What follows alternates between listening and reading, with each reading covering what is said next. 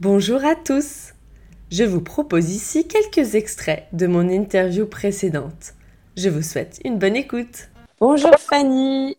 Bonjour. Cet épisode de Beauté Imaginée a été réalisé grâce à mon partenaire. Si je vous dis des produits de salle de bain tous fabriqués en France, avec des compositions vérifiées, avec des ingrédients naturels et bio dans chaque produit, des marques françaises engagées avec une conscience écologique, vous me dites Cocori Cosmétique. Je vous rappelle notre code promo Beauté Imaginée, le tout en majuscule sans accent, pour bénéficier de moins 10% sur cocoricosmétique.fr. C'est euh, du fait des allergies et des problèmes de peau de mes enfants que Druides est né, en fait. Voilà. Ça a été rapide une fois que tu as, remarqué peut-être ce, ce, souci sur le marché, ce, manque? Alors, non, parce que c'est euh, on ne fabrique pas et on ne vend pas des cosmétiques sur le marché français comme ça. Il y a tout un parcours à avoir, parcours que moi je n'avais pas. Donc à l'époque, en fait, euh, je me suis associée à quelqu'un euh, qui était donc formulatrice et chimiste à la base et donc qui savait faire tout ce qui est dossier réglementaire, qui pouvait s'occuper d'un laboratoire, qui savait faire les formulations. Moi, tout ce que je faisais, c'était fabriquer des produits, trouver des choses qui allaient pour mes enfants, mais pour moi. Ça aurait jamais pu être vendu en, l'état, en fait, euh, sur le marché français. Il faut pas croire, mais c'est extrêmement facile. Je pense que tout le monde s'en doute un peu. Heureusement. Heureusement, c'est quand même hyper normé. Euh, il faut avoir certains diplômes. Tout le monde ne peut pas s'improviser en fait euh, chef de laboratoire et mettre en vente comme ça des produits sur le marché français. Et heureusement, hmm. effectivement. Donc en fait, entre le moment où moi j'ai commencé à avoir cette idée, à voir qu'il n'y avait pas beaucoup de, je trouvais pas les produits adéquats pour mes enfants. Entre ce moment-là et la création de Druides, il s'est quand même passé deux ans, ce qui est relativement tout assez rapide quand même. Voilà. oui, oui, c'est vrai. Mais en tout cas, le concept était euh, dès le départ assez clair pour toi. Le concept, il était clair dès le départ. C'était euh, de la cosmétique sans allergènes. Euh, enfin, en évitant au maximum, parce qu'on peut jamais dire sans allergènes, mais en, enlevant tous les allergènes majeurs possibles, des cosmétiques, en proposant des produits aussi qui soient sans eau, parce que du coup, ça nous permettait en fait, ça permettait de pas rajouter des conservateurs, de, les avoir sans eau, et mmh. qui était extrêmement important quand on a commencé à en parler quand j'ai rencontré en fait mon ex-associé Gwendoline. On en a quand même beaucoup parlé et c'était euh, c'était d'avoir euh, de faire payer aux gens un prix juste, c'est-à-dire de ne pas payer pour un packaging qui serait tout à fait inutile et qui finirait dans une poubelle. Oui. C'était avoir un, packaging qui soit simple, zéro déchet, et aussi pouvoir vendre en vrac, d'où aussi le fait d'avoir sorti des shampoings en solide en fait. Ça nous permettait d'allier les deux. Oui. Hmm. Et oui, pour expliquer aux auditeurs, euh, quand on a, dès qu'on a de l'eau dans un, dans une formule cosmétique, on est euh, euh, obligé de, d'ajouter un conservateur. Et la plupart du temps, les conservateurs sont assez irritants.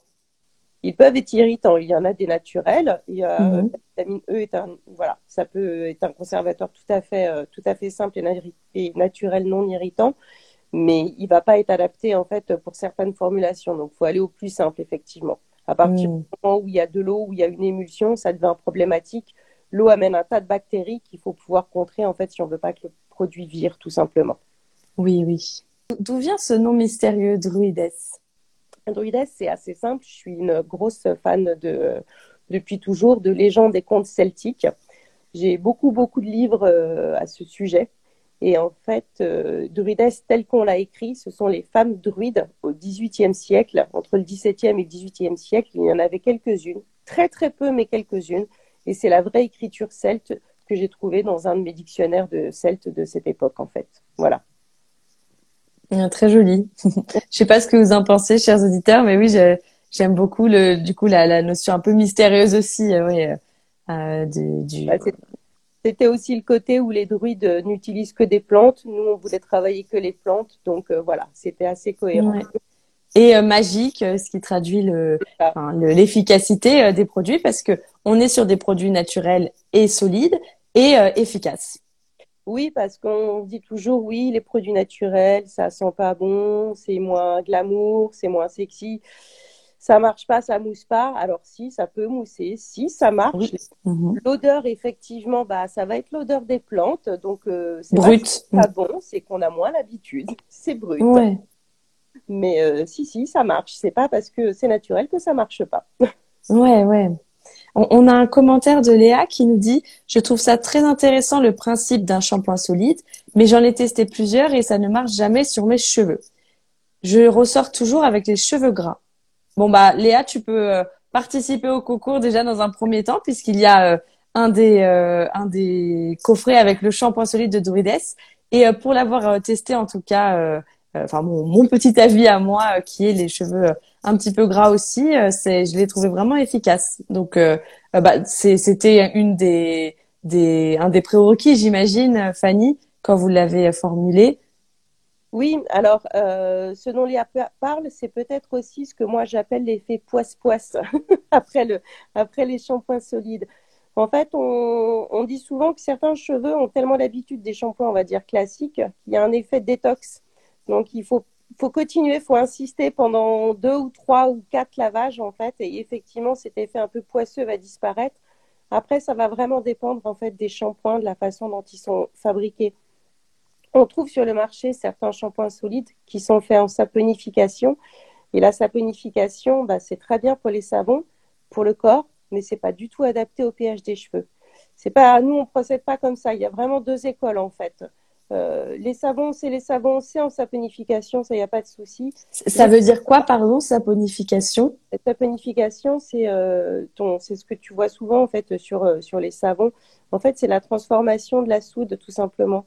C'est euh, dedans, tu vas avoir en fait bah, tes, principes actifs, de l'eau et de la soude, et c'est en fait le process de fabrication qui est, on chauffe le tout. Nous, par exemple, c'est pas chauffé. C'est pas du tout le même process de fabrication. En fait.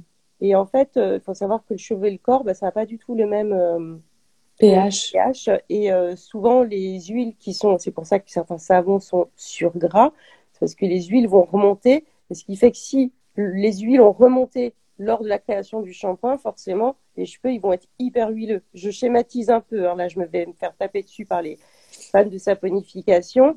Euh, je critique pas du tout. C'est juste pas bon pour les cheveux. C'est tout. C'est ouais, D'accord. Vraiment version basique pour que tout le monde puisse comprendre. Mais euh, il y a ça. Et puis après, il y a ce qu'on appelle aussi l'agent moussant, le tensioactif. Ça va vraiment dépendre du pourcentage qu'on met dedans plus il y en a, plus c'est décapant pour le cheveu et plus ça mousse. Et on sait que les gens aiment que ça mousse.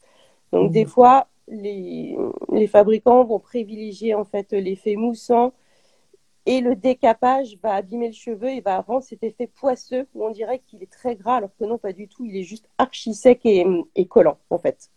Mais ça mmh. dépend vraiment. Voilà, c'est euh, Ouais. Euh, voilà, ça dépend vraiment de la fabrication et puis ça va dépendre de votre cheveu, de ce à quoi il est habitué.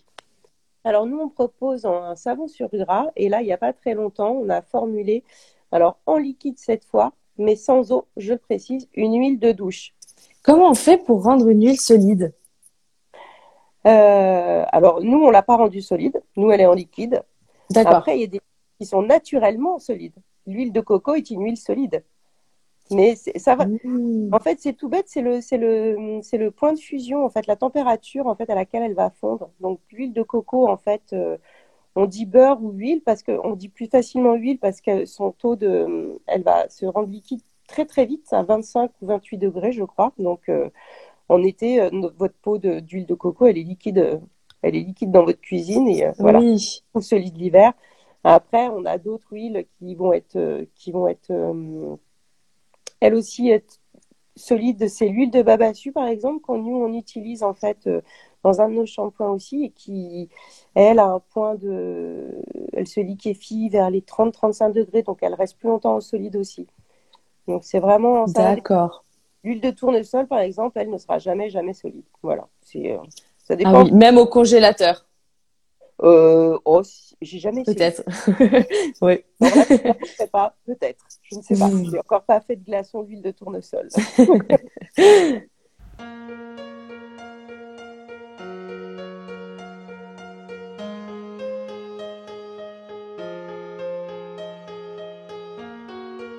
Voici beauté imaginée, deux voix et deux visages cachés. Une beauté vous est racontée, puis un visage dissimulé. Sa beauté vous est dévoilée, photo postée, Instagrammée.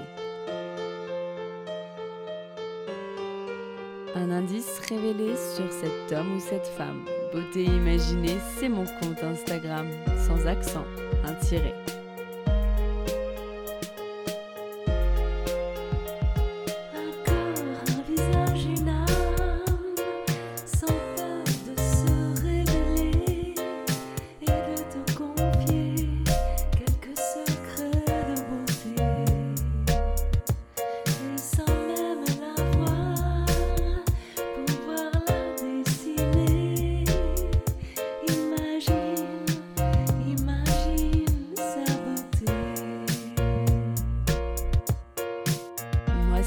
Visage secret que je me plais à questionner lors de mes lives un invité.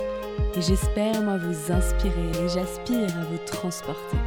Autour d'un thème, vous présenter comment l'invité parle beauté. Ses habitudes même banales, j'attends pas du phénoménal. Je qu'on découvre son idéal de beauté, sa routine normale. Mes chers auditeurs, bienvenue sur Beauté Imaginée. J'espère vous avoir convaincu que j'aime quand vous participez. Allez cliquer pour commenter quand j'interviewe mon invité sur son approche de la beauté.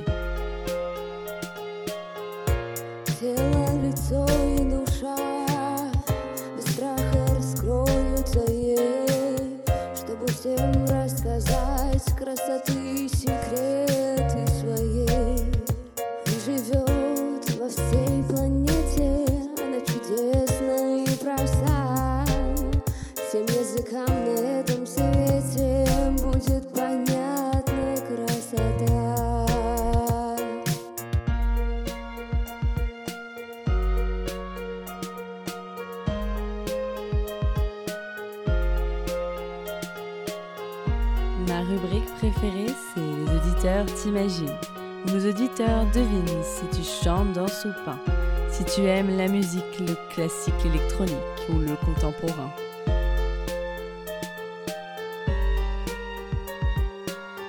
Mes auditeurs estiment si tu fais plus ou moins, que ton âge à ta voix et à ton expérience, à tes produits, tes choix, tes avis, tes exigences, partagés en transparence